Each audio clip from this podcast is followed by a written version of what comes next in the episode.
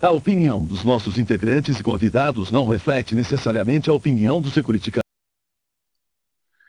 Fala aí, galerinha. Boa noite. Sejam todos bem-vindos a mais um Security Cast, nosso webcast e podcast sobre segurança da informação e tecnologia. Meu nome é Elson Júnior, sou especialista em segurança da informação e hoje nós vamos falar sobre um tema bem bacana, né? Segurança além das fronteiras, abordando proteção de nuvem e containers. Bacana. Para isso, para falar sobre esses temas aqui, como sempre, nossos amigos, né? Vou chamar aqui já o primeiro, grande Gilberto Sudré. Seja bem-vindo aí. E aí, pessoal, boa noite, boa noite a todos aqui. É um prazer estar aqui junto com os meus amigos aqui no Security Cast. Cenário um pouco diferente hoje. Hoje eu estou fora do, do escritório lá, mas está tudo tranquilo. Espero que o Wi-Fi do hotel aqui funcione até o final do Security Cast lá. Né? Meu nome é Gilberto Sudré, sou perito em computação forense, especialista em segurança da informação, professor universitário. Estamos aqui para a gente bater um papo hoje sobre segurança de nuvem e containers aí. Um abraço aí, pessoal. Boa, boa. Bem-vindo a Brasília, hein, Sudré? Essa semana É. aí nós vamos juntar a galera aqui do Security Cast, o Lamela, que já vou chamar aqui também, para ver se a gente toma um e posta umas fotos lá no nosso Instagram também para a galera, hein? Boa. Boa, boa.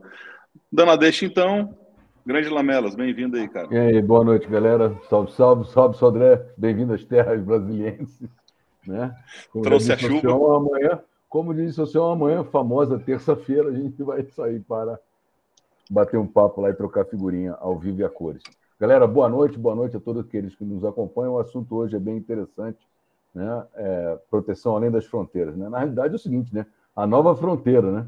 Que é a nuvem, né? Então, é um ambiente computacional em nuvem, falar sobre proteção em nuvem e containers. Isso é um tema muito bacana, acho que já pode sumonar aí o Martinelli. Boa, boa. Então, trazendo aí, não menos importante, o grande Martinelli, bem-vindo aí, cara. Boa noite ao senhor, boa noite, Gilberto, boa noite, Lamelas, tudo bom? Tudo bem? Tá- todo mundo que está aí nos assistindo, o pessoal que vai nos ouvir, nos assistir depois também, sejam muito bem-vindos.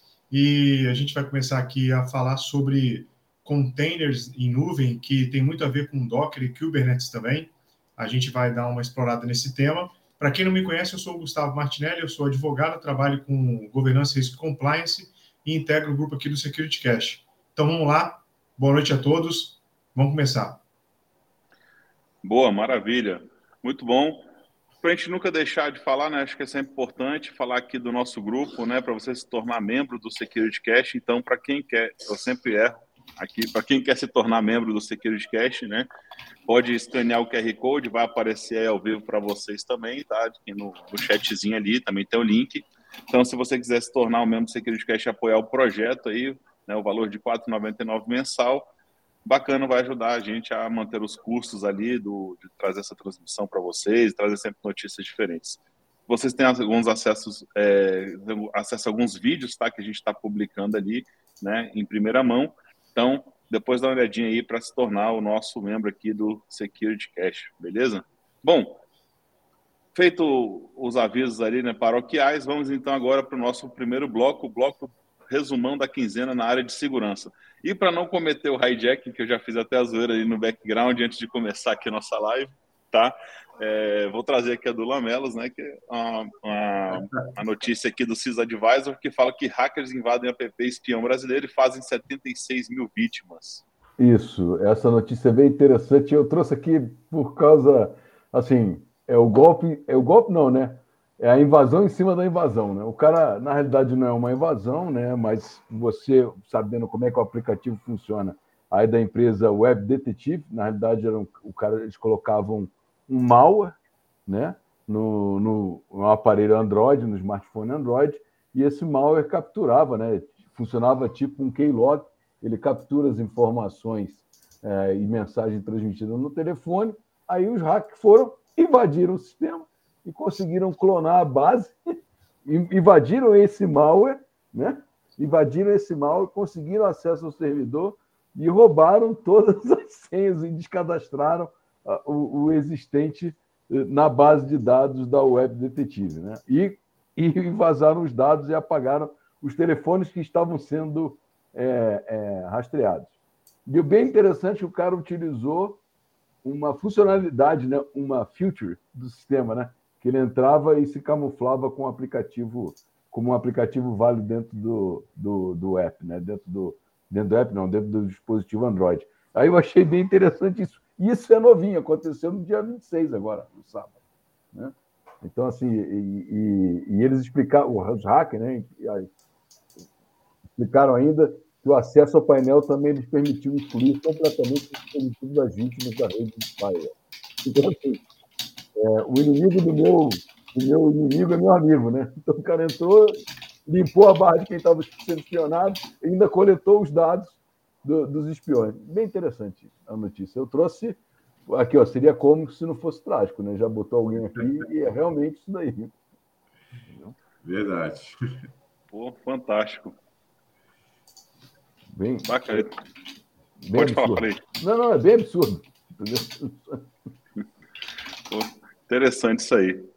Bom, Me bacana. lembrei, só, só me lembrei que não é o, o primeiro, não. né? Quem Não. lembra do, do Bruno Espião, aquele outro famoso aplicativo também de espionagem, né? De, de, e o, que também tinha um, um backdoor e também aconteceu a mesma coisa há uns quatro anos atrás, mais ou menos, a mesma situação também.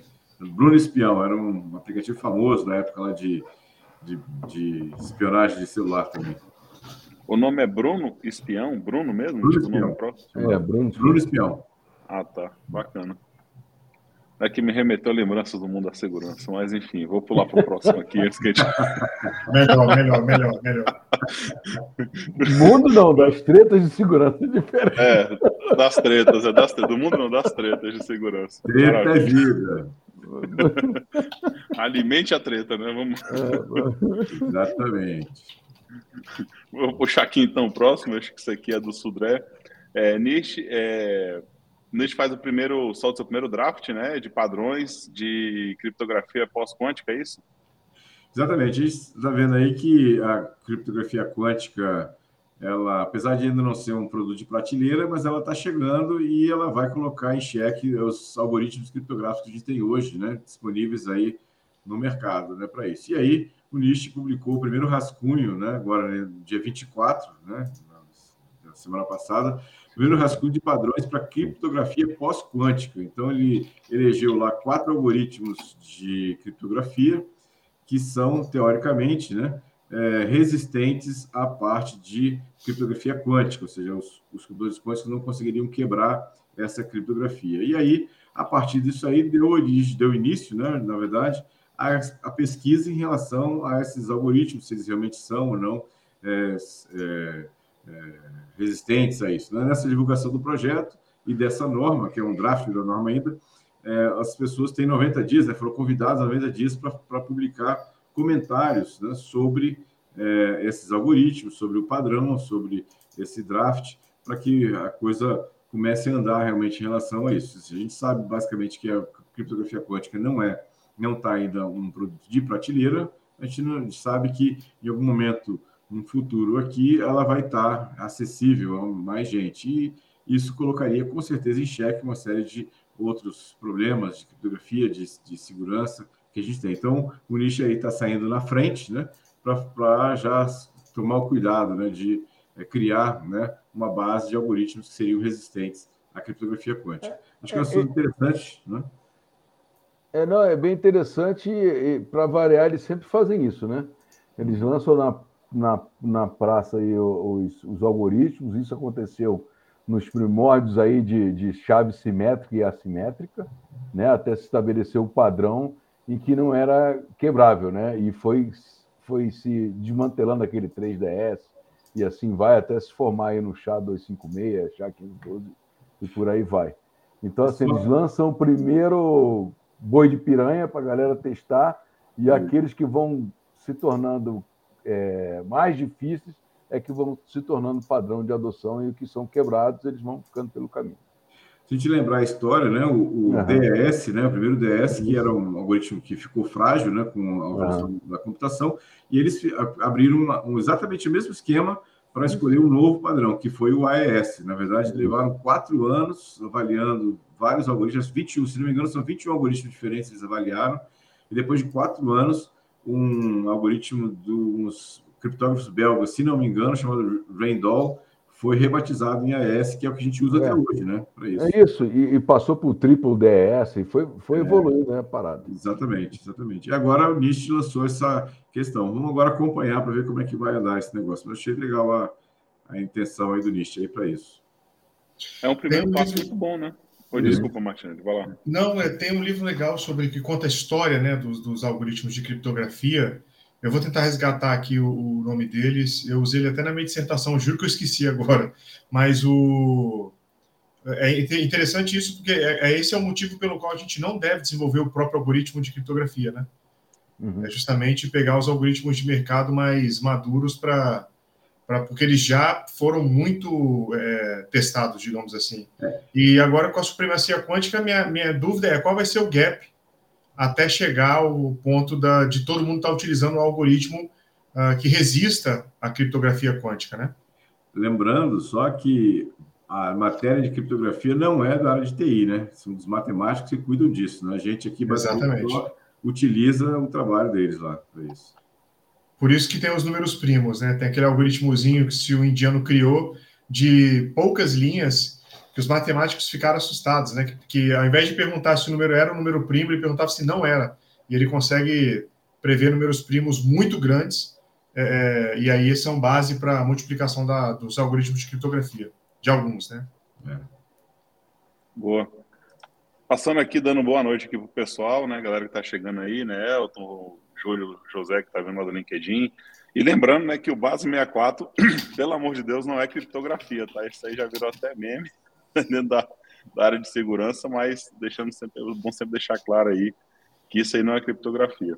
Mas bom, vamos para a próxima notícia aqui então. Vou puxar aqui, essa aqui foi a do Martinelli, né? IA, IA consegue decifrar senhas apenas ouvindo o som das teclas sendo digitadas. Que a gente está ouvindo bastante, inclusive, aí quem está digitando aí agora está é, tá ouvindo o som André, todinho. Sou André, quer ver se a gente descobre a senha dele. Sou não, sou não, sou não. Já descobrimos a sua senha, Sudré. É, Sudré, já troca ela já, cara. Pô. Peraí, deixa e... eu trocar só um instantinho aqui. Não, eu achei interessante porque há muito, muito tempo atrás, assim, é, a gente ouvia.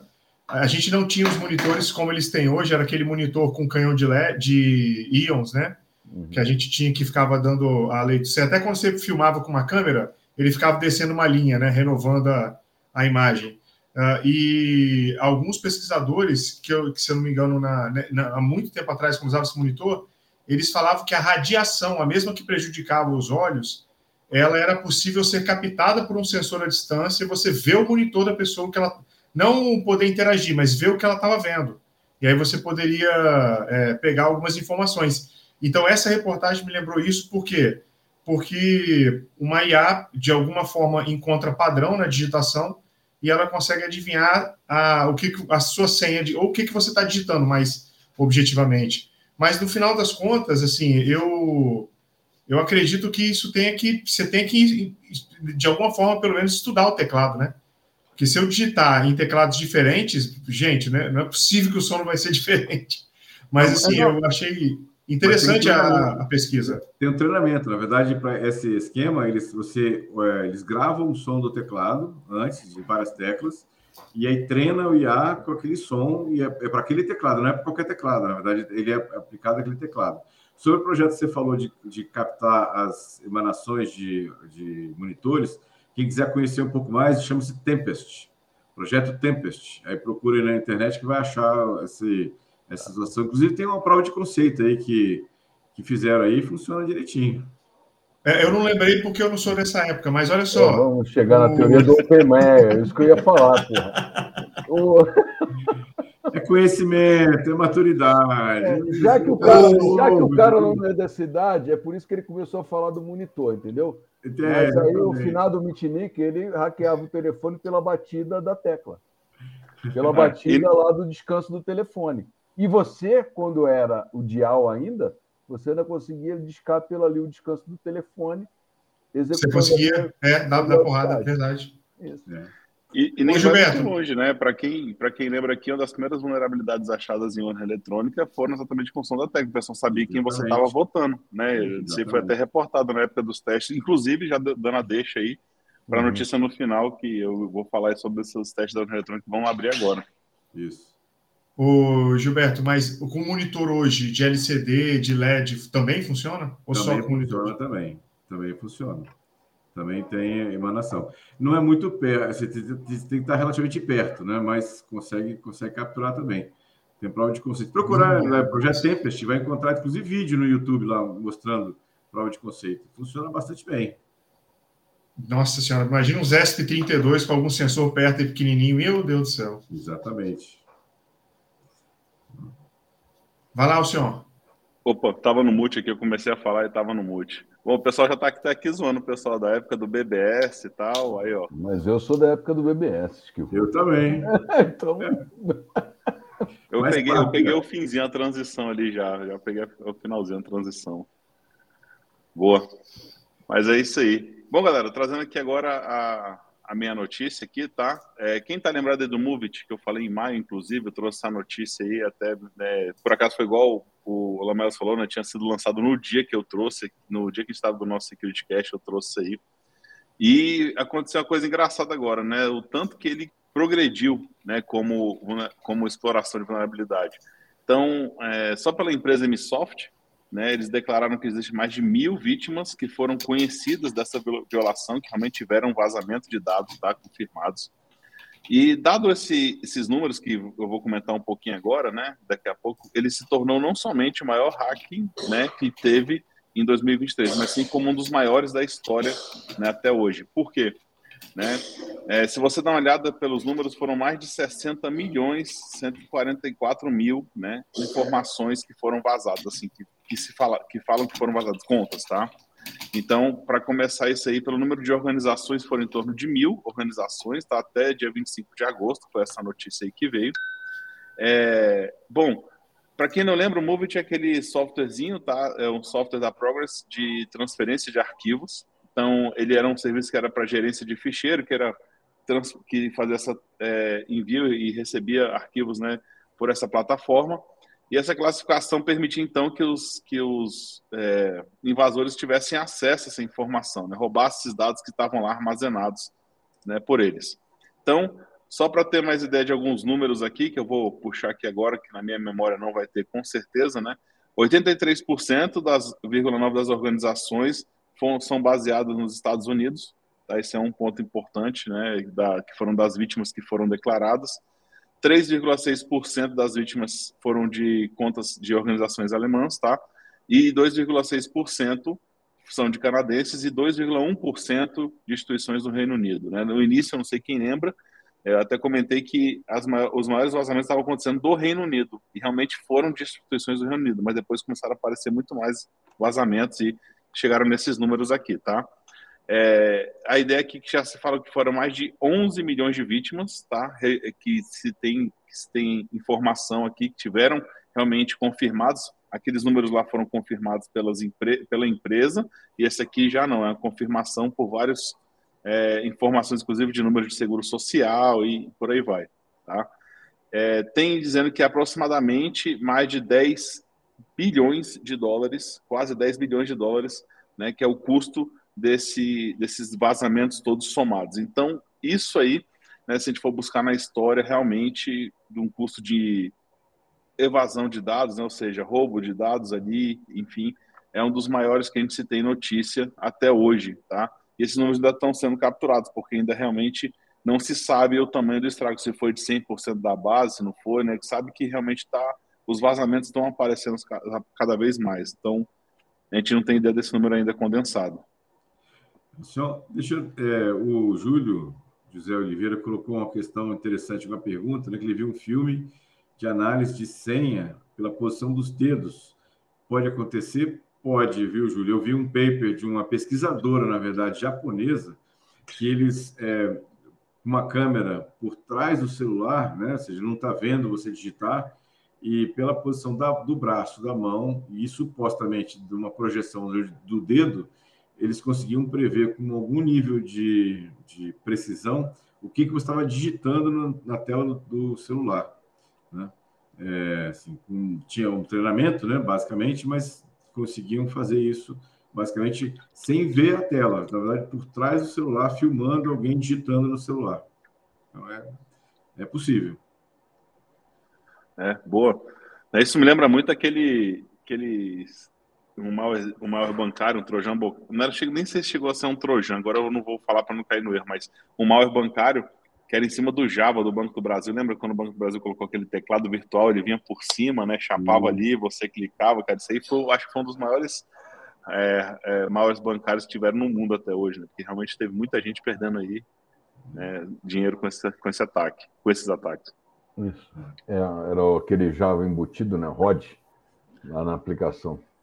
Exatamente, exatamente. O, só para deixar os Road sossegado, eu programei no TK87, tá? Em Basic. Ficou, achou que era brincadeira, mas não, eu programei nesse troço. Mas eu tinha eu também. 14, 15 anos quando fiz isso. Isso ele botou aqui. Não. O meu primeiro foi o MSX, eu já estou um pouco mais novo. O meu primeiro foi o MSX aí que eu ganhei. Foi o meu primeiro contato com tecnologia. Não, não, era Basic no TK-87 e era fita, mas assim, bons tempos, é, é bagagem. É, o, eu tinha, tinha alguém que colocou um negócio aqui, não foi o Skill Road, não, o Skill Road, ele colocou um outro esse aqui. Esse aqui? É... Acho que foi esse aqui, né, do Alto Santos. Tá de não, não, mas isso aí é, não, isso aí é, é, é isso aí é o seguinte, ó, só para esclarecer essa dúvida aí, é o seguinte, dizem que a urna ela não tem sistema operacional, ela é carregada. Ah, há um tempo atrás, lá nos idos de 2017, a Aruba tinha um sistema de Wi-Fi que era assim, e eles vendiam como se aquele sistema de Wi-Fi fosse inviolável, porque os era uma controladora centralizada do Aruba e ele tinha os apps que não tinham sistema operacional. Na hora que ele carregava, que ele ligava um flash e carregava o sistema e ele se conectava e todo, todo o controle da rede Wi-Fi era feito pela central. Ah, os terminais, os APs eram burros, como dizem que a urna é, entendeu? Então, assim, aí fica o dito pelo não dito e a gente não vai entrar nessa Nessa não, o importante aqui é mais o conceito, esquece isso, urna, tá? É, Independente, isso, né? É. Sistema, sistema de informação, né? Ou seja, computador. Isso, é. Não existe nada 100% inviolável. Isso é fato, uhum. né? Isso é fato e, e, nem se discute. Então, não adianta né, dizer, isso é marketing, cada um usa o seu marketing para como quiser, não entrar no assunto. Mas só para lembrar, né, nessa época dos Arubas aí, que foi bem no início do Wi-Fi, né? Eles estavam com, com esses pontos aí lembrar que os ataques mais, mais bacanas de fazer era exatamente em cima né, do, do, processamento de memória, porque não se tinha SLR tão divulgado assim, né, não se tinha uhum. proteção de memória, então você conseguia ali de alguma forma fazer um buffer overflow, conseguir ali de alguma forma colocar e, e capturar o que estava sendo passado ali. E até algumas, alguns sistemas operacionais né, que deixavam alguma coisa hard-coded na memória, né, de uma senha aleatória que era criada ali para comunicação entre eles, se acharam vulnerabilidades nesse ponto. Não estou falando nem da Aruba, estou falando de outros, outros access points aí que, uhum. que eu vi alguns estudos não, não, falando é, disso. É, é, eu só lembrei, o que eu lembrei da Aruba especificamente, porque eu, eu vi uma demonstração, não, a, a gente viu o sistema funcionando e o cara falava, e depois também, é, quando estava lá por causa do Motorola também, de carregar os rádios também. Mas assim, hum? não quer dizer que não seja violável, tá? Não, não é isso. A probabilidade é menor. Oi? A Cisco também tinha uma arquitetura bem Sim. parecida com essa também. O controlador e os rádios eram burros na ponta lá. Era só o rádio, na verdade. Não tinha, não tinha nada de processamento é, embarcado nos rádios. Todo o processamento era feito pela controladora. E uhum. custava, assim, um rim e um pedaço de um pulmão, assim, a controladora. Isso, é. Era bem é. isso mesmo. O bicho era caro que nem o diabo. Exatamente. Boa. Não, é, tá joia. Então, eu, eu, é, acho eu só, que... só botei esse ponto assim, porque essa exploração de memória, ela era muito. Hoje é mais complexo um pouco, né? Não que é impossível, é mais difícil. Mas dá para se fazer sim. Né? Tendo um pouco mais de conhecimento, você consegue. Mas assim, era muito mais fácil você conseguir fazer um buffer overflow e, quando se carregava a memória. Então, é, você era furada, né? Como eu te falei, era o marketing da Aruba na época. Não, não significa nada. Não tinha o modo protegido, né? Não tinha é, isso. É. Então, vai ficar mais fácil de você fazer isso, né? Hoje em dia uhum. é mais complicado. Hoje em dia tem tanta proteção, mas consegue. É. Ah, consegue. Sempre dá um jeito, né? Sempre tem um jeitinho. O... Não, é porque o Skill Hold deixou um negócio aqui para a gente entrar no tema. Isso, tem a pergunta dele aí. Isso, é que ele, ele botou aqui, né? Pessoal, a falta de proteção nos ambientes do tipo cloud tem principal causa somente a configuração incorreta dos componentes, por exemplo, a AWS. Cara, isso, isso aí é muito polêmico. Eu vou, não vou entrar no assunto especificamente, eu vou falar só do, da responsabilidade de segurança em, em nuvem, né? É, porque é o seguinte, esse modelo de segurança é um modelo compartilhado. Então, assim, quanto mais baixo você está, mais responsabilidade você tem. Então, se eu estou levando para a nuvem, que é a infraestrutura as a code, né, IAC, eu tenho que prever a segurança da arquitetura da minha rede para cima. Se eu estou usando a plataforma, né, se eu estou usando plataforma, eu vou eu sou responsável não pelo sistema operacional, mas da plataforma em diante. Quem protege o sistema operacional é o provedor de, de nuvem. E se for software, né, as a service, né, as SaaS, né, é, eu tenho que cuidar da proteção da configuração do SaaS. De dali para baixo é responsabilidade do provedor da nuvem. Então, assim, esse é o esquema de compartilhamento de segurança. Isso aí está disponível na AWS, na Azure e na GCP, que são os mais famosos, tá? Mas, ô Lamelas, eu acho que eu vou, esse exemplo que você está falando... Pegar deixa eu só pegar, deixa aqui, logo, Martinelli, já dá a introdução, a gente entra no assunto logo, uhum. para a gente abrir aqui. Fala tá? Desculpa, desculpa te cortar, mas só para a gente falar. Então, então vamos para o bloco da, de agora, né, do assunto da noite, uhum. aí para falar exatamente sobre esse tema, né, que é a segurança além da fronteira, abordando proteção nuvem e container. Só dar uma breve introdução para a gente lembrar, né, nuvem já é uma coisa que vem se batendo há um tempo, já vem se escalando há um tempo, mas é lógico que ela se, ele se escalou muito mais rapidamente quando a gente entrou na pandemia, né? até porque veio aquele grande movimento. A gente tem empresas aí que já nasceram cloud native, né? ou seja, nasceram já dentro da cloud, outras fizeram a migração total, outras usam ambiente misto. Tivemos alguns impulsionadores aí, como a regulamentação do Bacen, né, que em 2019 para 20, de 20 para 21 liberou-se, né, os bancos a utilizarem nuvem, então não era mais aquela história só de data center. Tem, tem um monte de, e de coisas que também foram impulsionando aí para cloud. E lembrar que cloud ele tem um monte de serviço, né, como a Lamela estava comentando, né, tem o, o software as a service, né, que você só vai usar utilizar o software que está ali na, na, nuvem. Você pode também alocar até literalmente a máquina, né? Alguns modelos da Oracle são assim, você compra aquela máquina ali, você utiliza, né, você levanta o sistema operacional nele, mas está sendo gerenciado pela Oracle. Né? Estou dando só um exemplo aqui, porque eu lembro, a GCP já é um pouco diferente, né? Você compra as máquinas com processamento, mas ela dá uma elasticidade diferente. Então, existe um monte. E segurança vem junto com tudo isso, né? Não é porque você colocou na nuvem, assim, não, beleza, agora a segurança está com o pessoal lá, eu fico tranquilo. Não é assim que funciona. Né? A gente sabe disso, a gente vai entrar nesse assunto aqui agora. O que acaba trazendo aí já de, de mão aí com o que foi a, a pergunta aqui do Silk Road, né?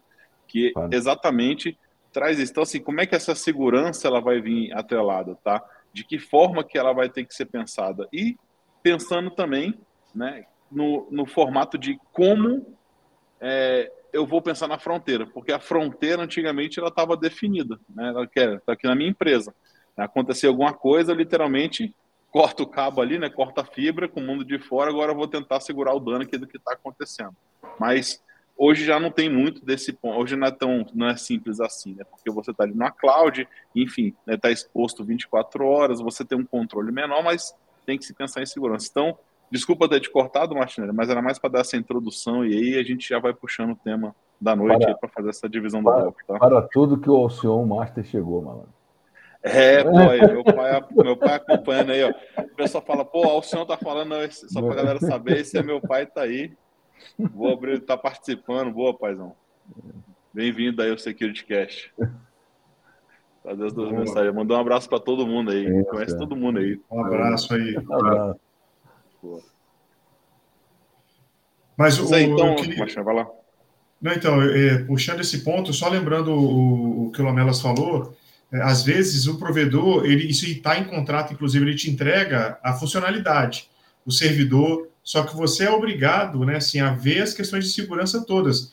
Lembrando do, do, dos vazamentos que a gente teve no S3 Bucket da Amazon, que ela botava, era como se fosse uma pasta virtual, e aí as pessoas começavam a armazenar um monte de coisa lá e estava aberto. Não definia nem usuário e senha, nem, nem era o padrão, era aberto, nem tinha usuário e senha.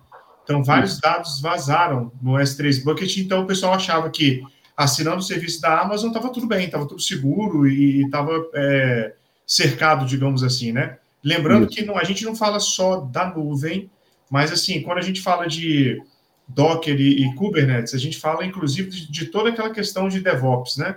A gente fala da API Gateway, dos microserviços, a gente deixa de ter uma aplicação monolito, né? Vai para aquela questão da API Gateway, vai ter microserviços, onde o, o desenvolvedor ele é, dá update em tempo real, a aplicação é atualizada em tempo real por conta da, das redundâncias que ela tem na nuvem, e aí você tem uma máquina pré-configurada onde você bota todo o seu ambiente lá.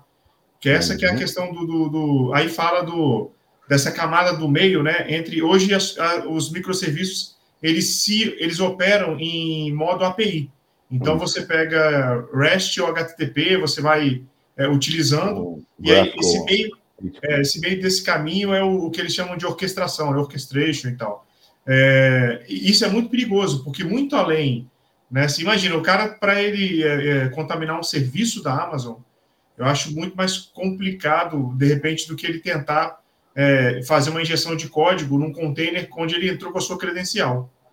Né? Então, assim, é, hoje, muito dentro desse tema, o que eu dei uma olhada muito assim dessa questão do, do, do Docker, porque você que, que é desenvolvedor e odeia ficar formatando sua máquina, você pode montar um ambiente de desenvolvimento inteiro usando Docker. Na sua máquina vai rodar só Visual Studio, vamos supor se você usar esse IDE, né?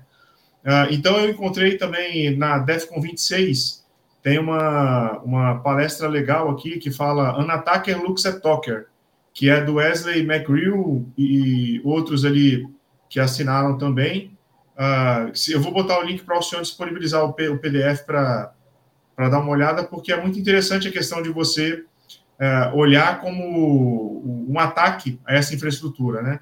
Mas é só essa provocação da gente não, não se limitar só em serviços já me disponibilizou um servidor e tal. Acho que é um pouco muito maior do que a gente está discutindo é, só o que a Amazon entrega. É, também está essa questão de serviços que estão sendo providos.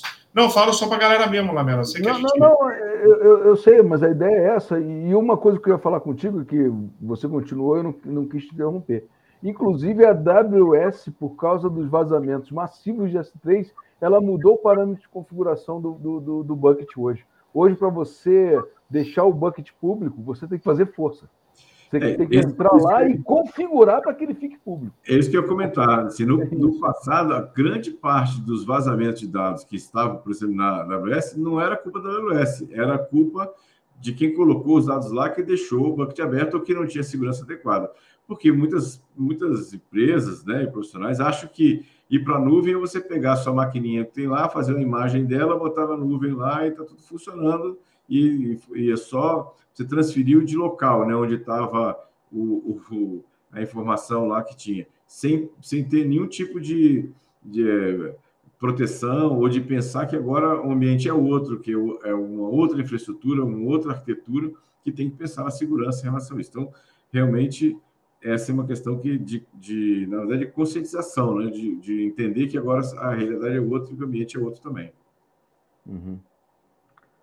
Não, é, e, e, e, e, isso aí, tanto que cresceu em escala, e pode ver o, o ASP Top 10, é tudo em cima de API.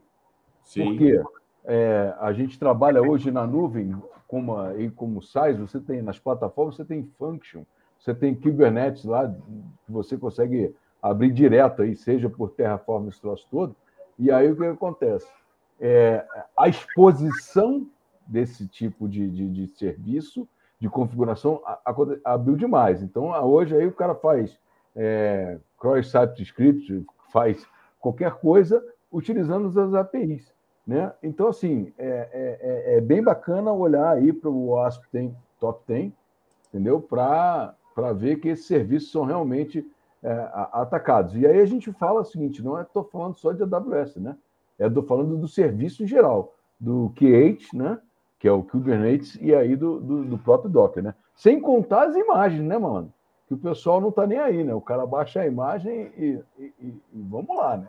Vamos que vamos. Às vezes o cara não tem, não tem a, a, a, o discernimento de criar uma imagem, né? Normalmente o pessoal pega pronto que fica mais fácil de fazer. né? A, a, de Bom, colocar o serviço para funcionar.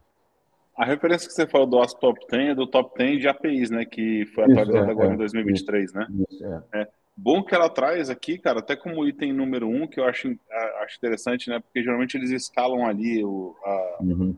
a, a, vulnerabilidade mais explorada, né? Da, da mais explorada para menos explorada, então eles usam mais ou menos uma régua ali com, com essa análise com essas várias instituições, exatamente que tendem, né? As APIs que tendem a expor os endpoints como identificadores de objeto, né, que dá para aumentar, aumenta, amplia a superfície de ataque, né, com problemas de acesso nível de objeto, né, e algumas verificações até de autorização do objeto. Está muito ligado a um pouco do bucket, né, que a gente estava falando ali, mas é, que trazem alguma fonte de dados, né, desse usuário com a ID desse usuário. Então, ela está ali como até primeiro, né. O segundo, inclusive, é a quebra de autenticação, né quebra da autenticação, que traz um pouco dos grandes problemas e falhas que existem desde muito atrás, né? Algumas APIs que nem utilizavam autenticação, ficava ali abertona para a galera geral, e depois de um tempo o pessoal usando alguns tokens né, de autenticação até fracos, né? Ou com criptografia fraca, né? E depois foi se usando melhor, um dos grandes exemplos aí foi até a introdução do JSON Web Token, né, do JWT,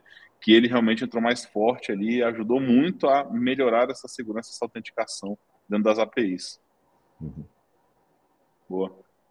É, o Sérgio fez uma pergunta aqui, acho que falou sobre.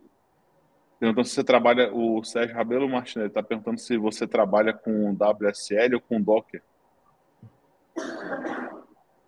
Ele está mudo, Martinelli. mudo. É, você está no mudo, está no mudo. Pô, o senhor me mutou aqui, galera. Foi mal. Olha só. É... só pela zoação. Segurança pé na porta.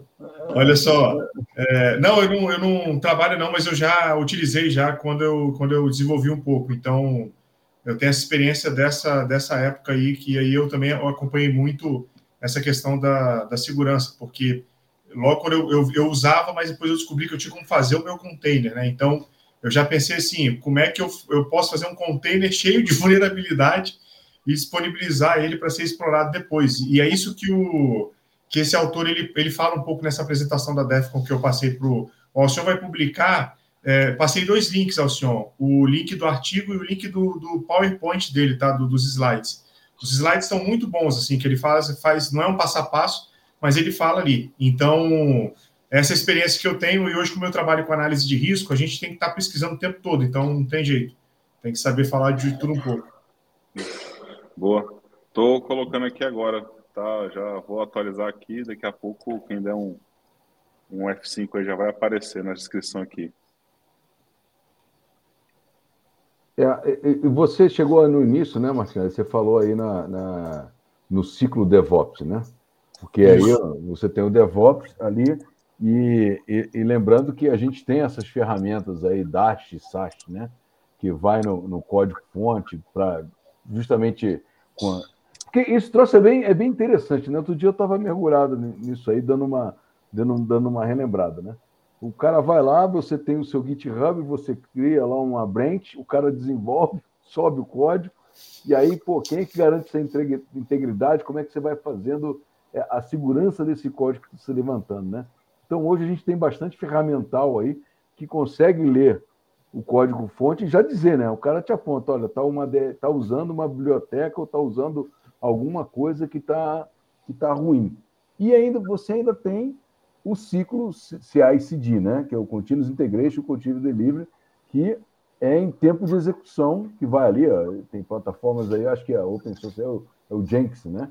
que, que é bem utilizado para isso daí. Inclusive, ele consegue fazer, aplicar testes de segurança. Né?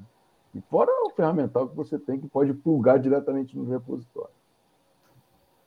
Boa.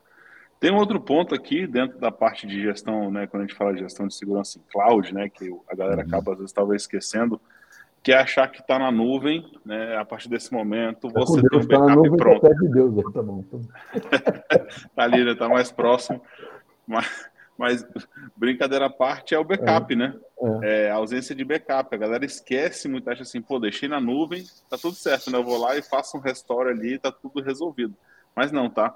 Né? Se você colocou na nuvem, realmente você tem que pensar em como você vai fazer a gestão desse backup, aonde você vai armazenar esse backup, tá? a história de estar tá tudo num, num cesto só, né? Será que vale a pena você levar para uma outra cloud ou para, enfim, né? Para colocar para um ambiente on-premise, ou vai fazer uma gestão de backup junto com essa própria provedora, né? Google, Oracle, enfim, né? Amazon, AWS, por aí vai. Então, isso é um ponto que é super pertinente a galera esquecer disso. Tá? Não, agora estão na nuvem, tá tranquilo. Não, mas e, e, o backup? Né? Já fez? Lembrar de testar o backup, né? E o backup? É, é exatamente. Só o backup não, né? Tem que testar é. né? e ter mais de um, né? É, mas e ter assim, mais de um. Não, é, não tem que, você tem que ter redundância do backup, né, malandro? Hoje, né? Quem, quem Mas... me conhece já viu minhas palestras, tem aquela famosa frase que eu sempre solto, né? Fazer backup é fácil, né? Difícil é você fazer o restore funcionar. É. Não, e isso é bem interessante, porque é o seguinte, o cara, o, o que, que acontece? A turma faz o backup. Hoje em dia, você, até estava lendo esses dias, você tem o Terraform, que é o cara que lança as infraestruturas, troço todo. O cara uhum. copia aquilo ali. Mas às vezes a galera esquece, ah, tá, beleza, eu copiei a infraestrutura, ele vai subir a infraestrutura todinha se eu tiver problema no meu backup. Porque na realidade ele sobe e eu tenho que só mudar os parâmetros para subir o, o mesma infraestrutura na Azure ou na Google, conforme as variáveis que tem na Azure e na Google. Diferente da AWS. Mas o cara esquece dos dados, né, malandro? Cristiano Linux Man, nem convida lá. É. Não, o Linux Man manda a gente usar o Bácula. Isso, é. é. É, Ô, Gilberto, fala aí do, do, do backup do, do, o backup que a pessoa faz dos arquivos já com o Crypto Ransomware. É, eu já, já aconteceu mais uma vez, já de me, de me ligarem lá de empresa que, pô, fui atacado com ransom. Aí eu, minha pergunta é, tem backup? Ah, tem backup. Pô, tá resolvido. Volta o backup, formata tudo, volta o backup. Ah, mas tem um pequeno problema. O backup era feito no HD externo e ficava plugado no servidor. Aí quando pegou o, o servidor foi junto ao HD externo também, né? então não tinha backup, né? Que é, é aquele negócio, qual é a pior, pior coisa do mundo? É você não ter segurança nenhuma ou ter a falsa sensação de segurança, né? Que é o cara tinha, né? Tinha a falsa sensação de segurança. Pô, é, eu, eu, prefiro aquela frase sua, Gilberto. Backup, quando você tem dois, você tem um, quando você tem um, você tem um. Exatamente, essa é outra frase também. Isso, isso, isso, isso é aí é, isso é uma boa. Boa, até que o Silk, o Silk Road mandou aqui uma bacana, né? Isso não engloba só backup, né? Snapshot, né? Backup sim, automatizado, sim. VPC, NAT. É bom deixar também claro, obrigado por ter complementado. Uma, frase que é, uma outra frase que é famosa: Snapshot não é backup, tá? É. snapshot, é, snapshot é recovery de update sem web. Isso.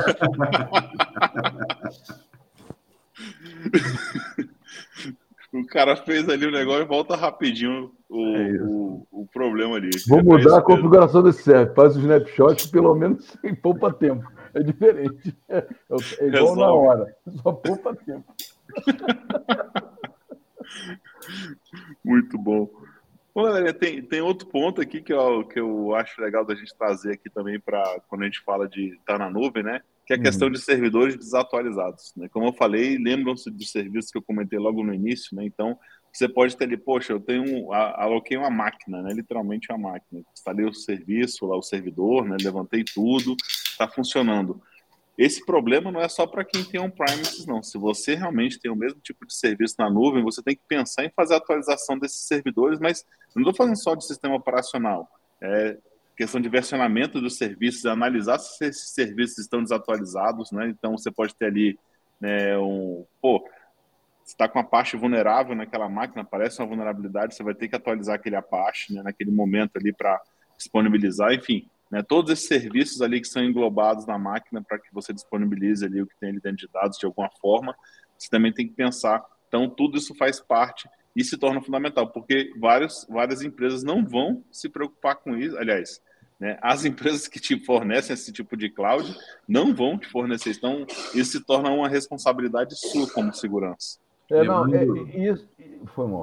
Só rapidinho. Lembrando assim, que se o sistema está desatualizado, normalmente são vulnerabilidades conhecidas que tem um monte de script já pronto aí na internet para explorar aquelas vulnerabilidades. Ou seja, quem é, quem é atacado por causa disso, né, ou invadido por causa disso, é porque não fez o dever de casa direito. Né? É, mas ah, olha só, isso é bem interessante porque é o seguinte: nós estamos aí com serviço em nuvem já tem algum tempo e assim as empresas de primeira leva de nuvem ainda tinha aquele pensamento do seguinte: eu vou pegar minha, meu on-premise e tacar na nuvem, porque eu vou aliviar o gasto de hardware. Né? E aí o que acontece? O cara leva para lá e entra no mesmo dilema. Ah, não vou atualizar a versão do meu servidor Apache, senão vai quebrar a aplicação. Então, assim, ele, ele transforma os problemas dele de infraestrutura on-premise, ele joga para a nuvem achando que vai ser resolvido. E não vai. vai. Na realidade, vai ficar pior, porque ele quebra a fronteira física dele. É, isso, isso que, eu, que eu comentei. Ele pegou, ele pegou é. o, o, software que ele tinha, uma infraestrutura que ele tinha, e só moveu de lugar. Só que agora ele estava num lugar que era cercadinho dentro da casa dele, e agora ele botou na rua. Né? Uhum. Um lugar completamente. Por falar em software, a gente já tocou aqui. É, um ponto que vale a pena levantar é o seguinte, né? Pouca gente faz gerência da imagem dos containers. Entendeu? Então, assim, é interessante o cara fazer um inventário de imagem e ter aquelas imagens seguras. Ou seja, você vai construir uma aplicação, você só pode pegar a imagem da Kitty.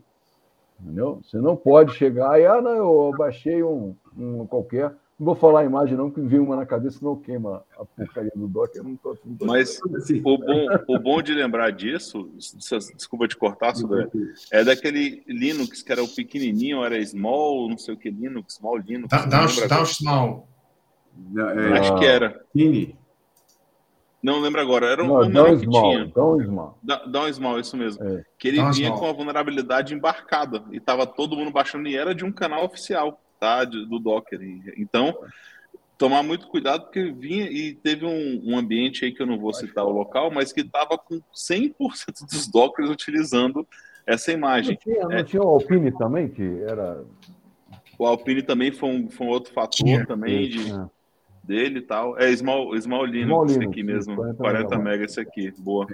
É isso que eu, tá, eu ia lembrar, que assim, algum tempo atrás apareceu que tinha umas imagens que estavam vulneráveis e estava um monte de gente usando. Mas, 2020. Isso. Eu lembro disso aí.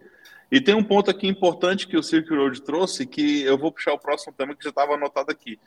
Galera, serviço em nuvem não vem com serviço adicional gratuito de segurança. Tá? Então não é porque você tem uma cloud que você contratou que vai vir com, ah, tem um IDS, um Fire embutido, não. Não vai, não vai levantar um Fire lá no Terraform lá com, com infraestrutura como código, não vai levantar regra de Fire lá para você ver não, tá? Não vai contratar ferramenta de segurança que é cara, é caro, ferramenta de segurança. Se você acha que para um Prime isso é caro, para cloud é muito mais caro. Então, é, é, incrível a diferença de valor de softwares de proteção, né, de segurança para cloud. Então, a galera, galera se, se, se, encanta muito né, com a, a, imagem de, ah, vou colocar na cloud aqui, vai estar tá tudo bonitinho. Não, você tem que contratar esse serviço. Pode ser que algumas, algumas já tenham, tá? Eu estou falando que tem realmente alguns serviços, mas você vai contratando e geralmente é um marketplace de terceiros que você vai comprando isso. E vai adicionando, né? O Google, a GCP, eu sei que tem um marketplace gigantesco, a AWS também, você pode até contratar diretamente sem falar com o fornecedor. Né? A Azure também tem, inclusive tem os próprios dela. Mas assim, todas elas. Esse têm, é o problema. É. Todas elas, todas elas têm uma. Mas elas têm o básico, né? Que é aquele NAC, que você pode construir um NAC, e você pode construir um firewall de host, né? Que aí algumas é Security Group, né? Eu sei que na AWS Security Group, na Azure eu esqueci qual é o nome também, é, tá?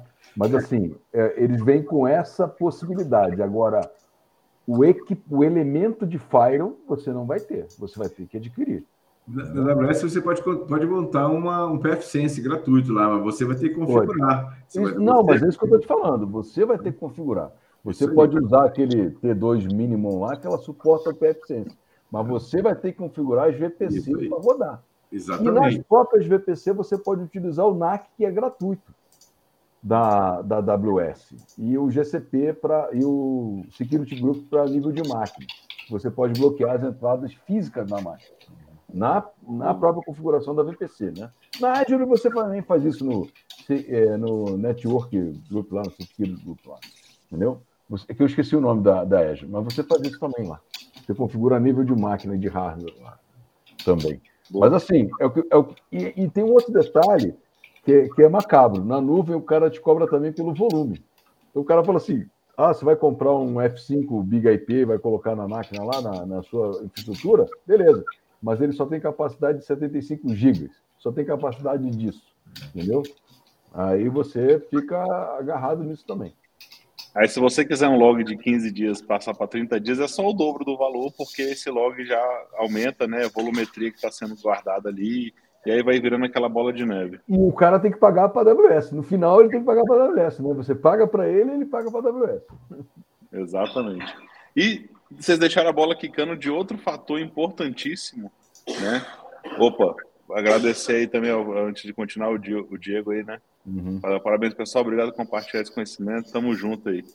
É, tem um ponto é, que é importante também da gente trazer aqui, que é a questão de um, um item que muitas vezes o pessoal esquece, esquece disso aí até no on-premise, né? Que é a questão da ameaça interna. Ou seja, o que puxa um pouco da gestão de identidade. Por mais que tenha alguns que façam esse controle, né, como user group lá e, e software group, né, que você faz por permissionamento até de, de é, não é aquele permissionamento simples, né, só no RBAC, uhum. mas muito mais completo. É interessante lembrar que vocês têm, também têm que fazer o controle de quem está ali dentro, né, contas inativas, o pessoal que vai embora e deixa a conta ativa, e, e o acesso permanece. Então, né, tem que pensar sempre num ataque que possa ocorrer, ou simplesmente uma senha esquecida lá, né, vazada. Por aí, não, é, não é nem aquela que saiu, né? Muitas vezes o cara mudou de setor, mas continuou com, as, com as, os privilégios do setor anterior, que ele estava lá também, ou seja, é, privilégio, né? Assim, tem uma outra é frase de privilégio é que nem unha, você tem que cortar de vez em quando, que o negócio começa a crescer e você não tem controle sobre é, isso. E, e, tem outro, né? O privilégio na nuvem ele é diferente, né? O IAM da nuvem é diferente. Porque você, além de ter o, de usuário, você tem de serviço também. Então, você pode importar propriedade de um outro serviço para dentro, que aí é uma feature da nuvem, né? Te dá facilidade de configuração. Mas, às vezes, tem uma galera aí que se enrola nesse troço. Entendeu? Quem, quem pode criar estrutura, quem não pode criar, quem pode destruir serviço, quem não pode. Boa. Não? Exatamente, é, exatamente. Então, assim, tem que pensar muito nessa lance do permissionamento, tá? O permissionamento ele é fundamental como é non-premise em qualquer lugar, então isso também você tem que fazer a gestão de ser muito bem feito, até porque a gente está falando de acesso a servidores ali, né? Então, até serviços que são fundamentais para a empresa, e é um ponto também que tem que ser lembrado. Eu acho que vocês estão anotando esses pontos, a galera que está aí realmente juntando tem que ir anotando porque é muita coisa, e é praticamente é, o que a gente vê muito no on-prem, só que com alguns toques diferentes, né? Por estar na nuvem, por a gestão ser diferente, né? É, pelo tipo de a forma que a cloud funciona, então a cloud ela é diferente da outra, ela entrega esses permissionamentos também de forma diferente, por isso que eu quis citar esse exemplo aqui para a gente. Boa, galera. Mais algum ponto vocês queiram tocar ou a gente pode ir para o nosso blocão de dicas de hoje? Tá tranquilo. Aqui tá então, tranquilo. Então vamos embora então. Então vamos lá agora para o nosso bloco de dicas. E aí a galera vai trazer alguma dica de segurança. Eu queria trazer essa primeira aqui, né? Que eu tinha separado para quem quiser, né? Por que, que o assunto da urna eletrônica estava na minha cabeça, ainda mais quando vocês falam do teclado?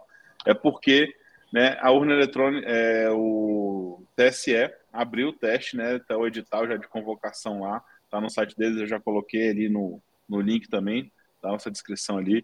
Então, o edital já está aberto para quem quiser fazer a pré-inscrição para participar é, disso aí. Então, será realizado o teste da urna no sistema eletrônico de votação e apuração no período de 27 de novembro a 1 de dezembro de 2023. Tá? Então, quem quiser fazer parte disso aí, fica como uma dica aí para fazer auditoria na urna. Não sei como é que é o processo de seleção, tá? Não sei se somente se inscrever lá, ou eu confesso que eu nunca fiz essa parte desse processo, conheço algumas pessoas só que fizeram.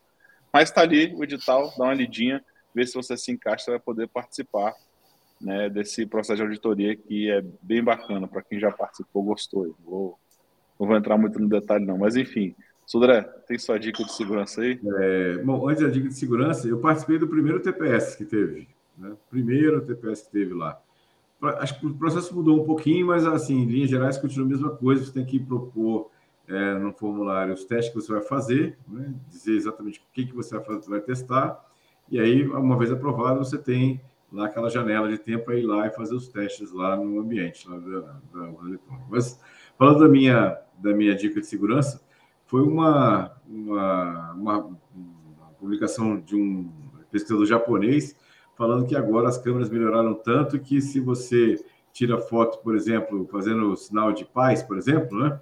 É, se você está com sua digital virada para a câmera, né?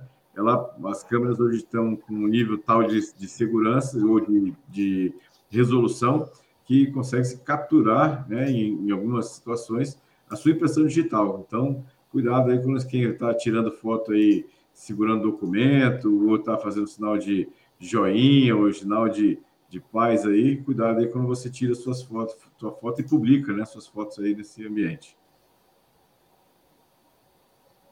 Boa, tomar cuidado, né? Essa evolução traz mais risco ainda, né? Isso. É. Boa. Fala aí, Lamelas.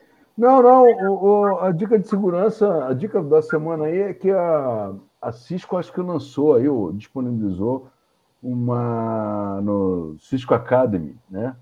Disponibilizou uma certificação de segurança, de cibersegurança. Entendeu? E se eu não me engano, ela estava gratuita né, do Cisco Academy. Ela lançou aí por causa do aniversário dela. Ela já tinha lançado no início do ano, tá? 1.500 bolsas, e agora ela voltou a lançar um específico aí de cibersegurança. Chama é uma, uma maratona de cibersegurança. Isso. Que tem dois cursos, aí depois os melhores desses dois cursos eles ganham é uma bolsa do CCNA CyberOps ou do Network Security, né? Isso. Lembrando que a Cisco tem um, um, programa bem legal também de certificação básica de segurança chamado Skills for All.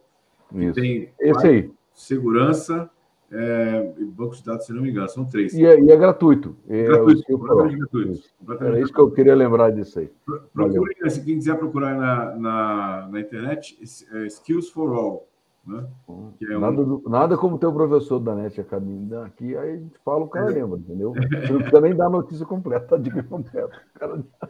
Disse que se inscrever no Instagram dele lá, você ganha 50% de desconto nos, nos cursos da Cisco. Não, não, mas é, mas é, que, eu, é, que eu lembrei, é que eu lembrei do Skill for All.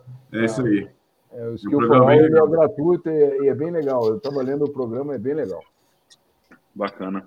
Boa. Martinelli, lança a tua aí. Pessoal, pegando hoje aqui, a, a gente falou de backup. Para quem quer fazer backup na nuvem e fica meio desconfortável que o backup é o servidor de outra pessoa, pode utilizar o VeraCrypt. Não sei se todo mundo aqui já conhece, mas você é, sobe um container. A gente falou de criptografia, eu lembrei disso. Você sobe um container é, virtual e dentro desse container fica seus dados, arquivos, tudo que você quiser subir cripto, na verdade, você já manda né, um grande arquivo criptografado e aí o VeraCrypt consegue, depois que você fizer o download, VeraCrypt. É da tia Vera. VeraCrypt. É, é Vera, é V-R-A mesmo, Crypt, C-R-Y-P-T.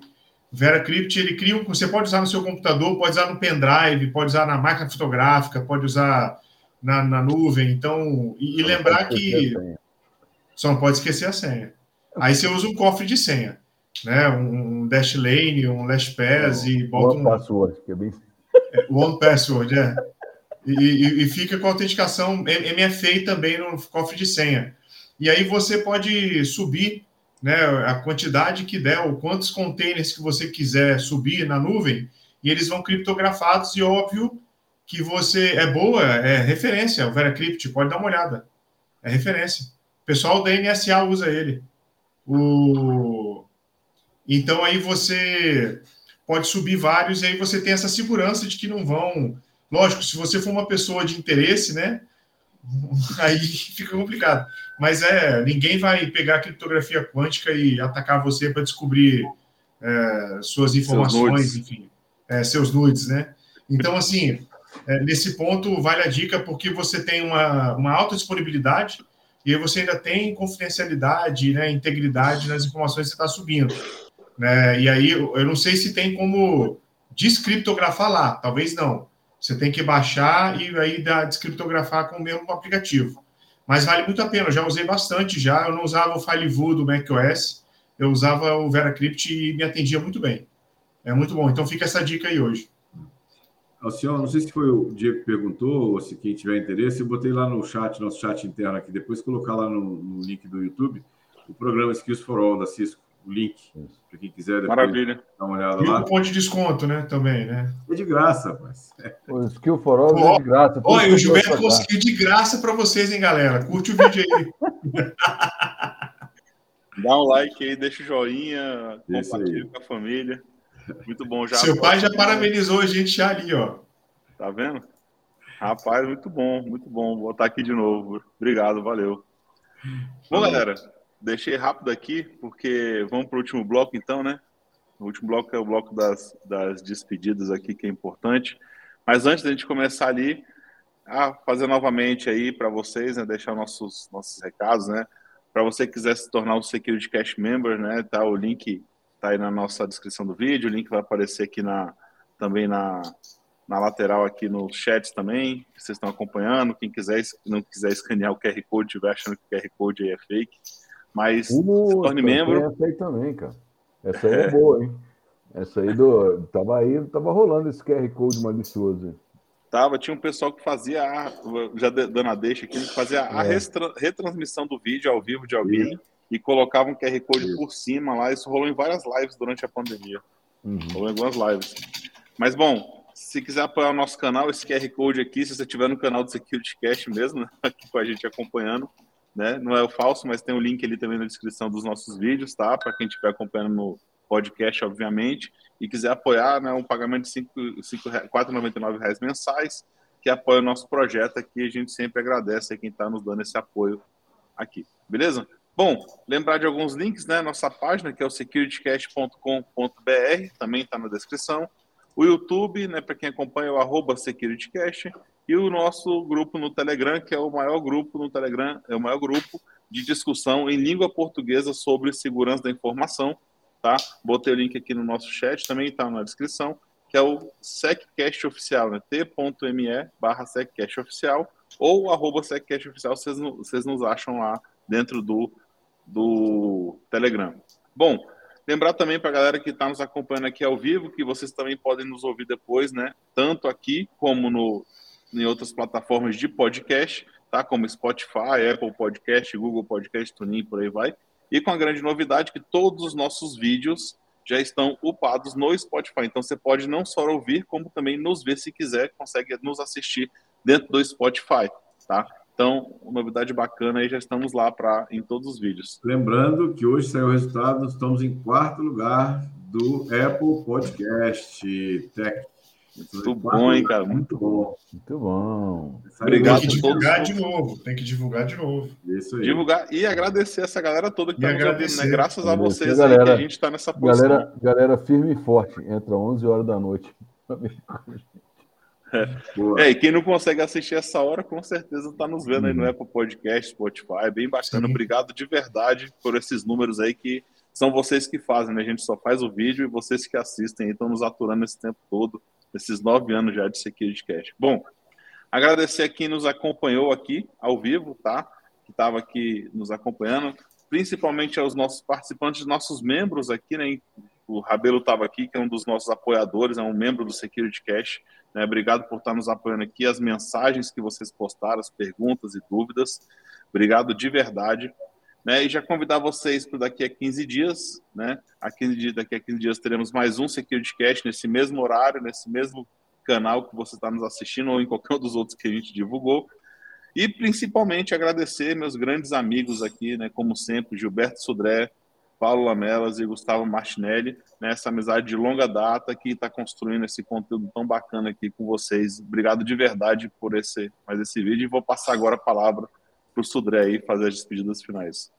Valeu, galera. Obrigado aí pela audiência, quem está nos assistindo ao vivo, depois quem vai nos assistir ou nos ouvir pelo, pelo podcast, pelos portais de podcast aí. Obrigado mais uma vez. Obrigado aí a, audiência. Agradecer a, a, a, posição que a gente teve, que foi vocês aí que, que colocaram a gente aqui.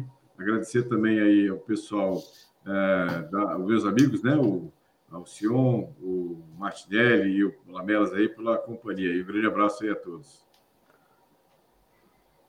Vai lá, Lamelas. Beleza. Ok. Gente, muito obrigado. Obrigado aí a vocês que nos ouvem, vocês que nos colocaram nessa posição, tá? É, Para a gente é uma satisfação muito grande, mas assim, a gente deve isso a vocês aí que nos assistem e nos apoiam. Né? Eu queria agradecer aí ao Sion, Gilberto e Gustavo, mais uma vez, por mais uma mais uma jornada aqui e a nossa discussão sempre animada, né? E a gente tentando trazer o máximo de conhecimento para a galera que nos assiste. É muito bom isso aí. Muito obrigado a todos. A você que nos assistiu, a você que vai nos assistir, ou que vai nos ouvir futuramente. Muito obrigado aí pela audiência de vocês. Boa, grande Martinelli. Então é isso, pessoal. Obrigado aí pelo apoio, obrigado por vocês estarem é, tendo dado essa audiência para a gente, por ter conseguido essa colocação. E só para quem se interessou pelo VeraCrypt, eu já passei, o Alcion vai colocar o link do site. Ele é open source, tá? Então, para quem quiser dar uma olhada também no código, ver como é que ele funciona, tá lá para você baixar, para você utilizar. Bem interessante essa parte dessa segurança de criptografia em file system, né? Então, é isso. Vem lá na, na, no comentário e podem utilizar à vontade. Valeu, pessoal. Obrigado mais uma vez. Vamos lá, Alcion. Boa. Só para deixar claro aí, não sei se ficou tão claro, a gente está em quarto lugar na categoria Tech News do Apple Podcast, né? Vejam lá depois quem que está nessa categoria Tech News. Né? A gente briga aí com grandes canais, né? Que até tem portais aí de, de tecnologia que postam. Então é importante te ver a segurança da informação ali que a gente sustenta já no top 20 há um bom tempo e agora está lá no top 4, 5, né? Agora chegamos no 4 aí. Estamos super felizes aí. Obrigado de verdade, galera. Bom, todos vocês então, forte abraço. Boa terça-feira um aí. Pessoal. Bom dia, tchau, tchau. Boa semana. Tchau, boa terça. Boa semana. Tchau, tchau. Valeu,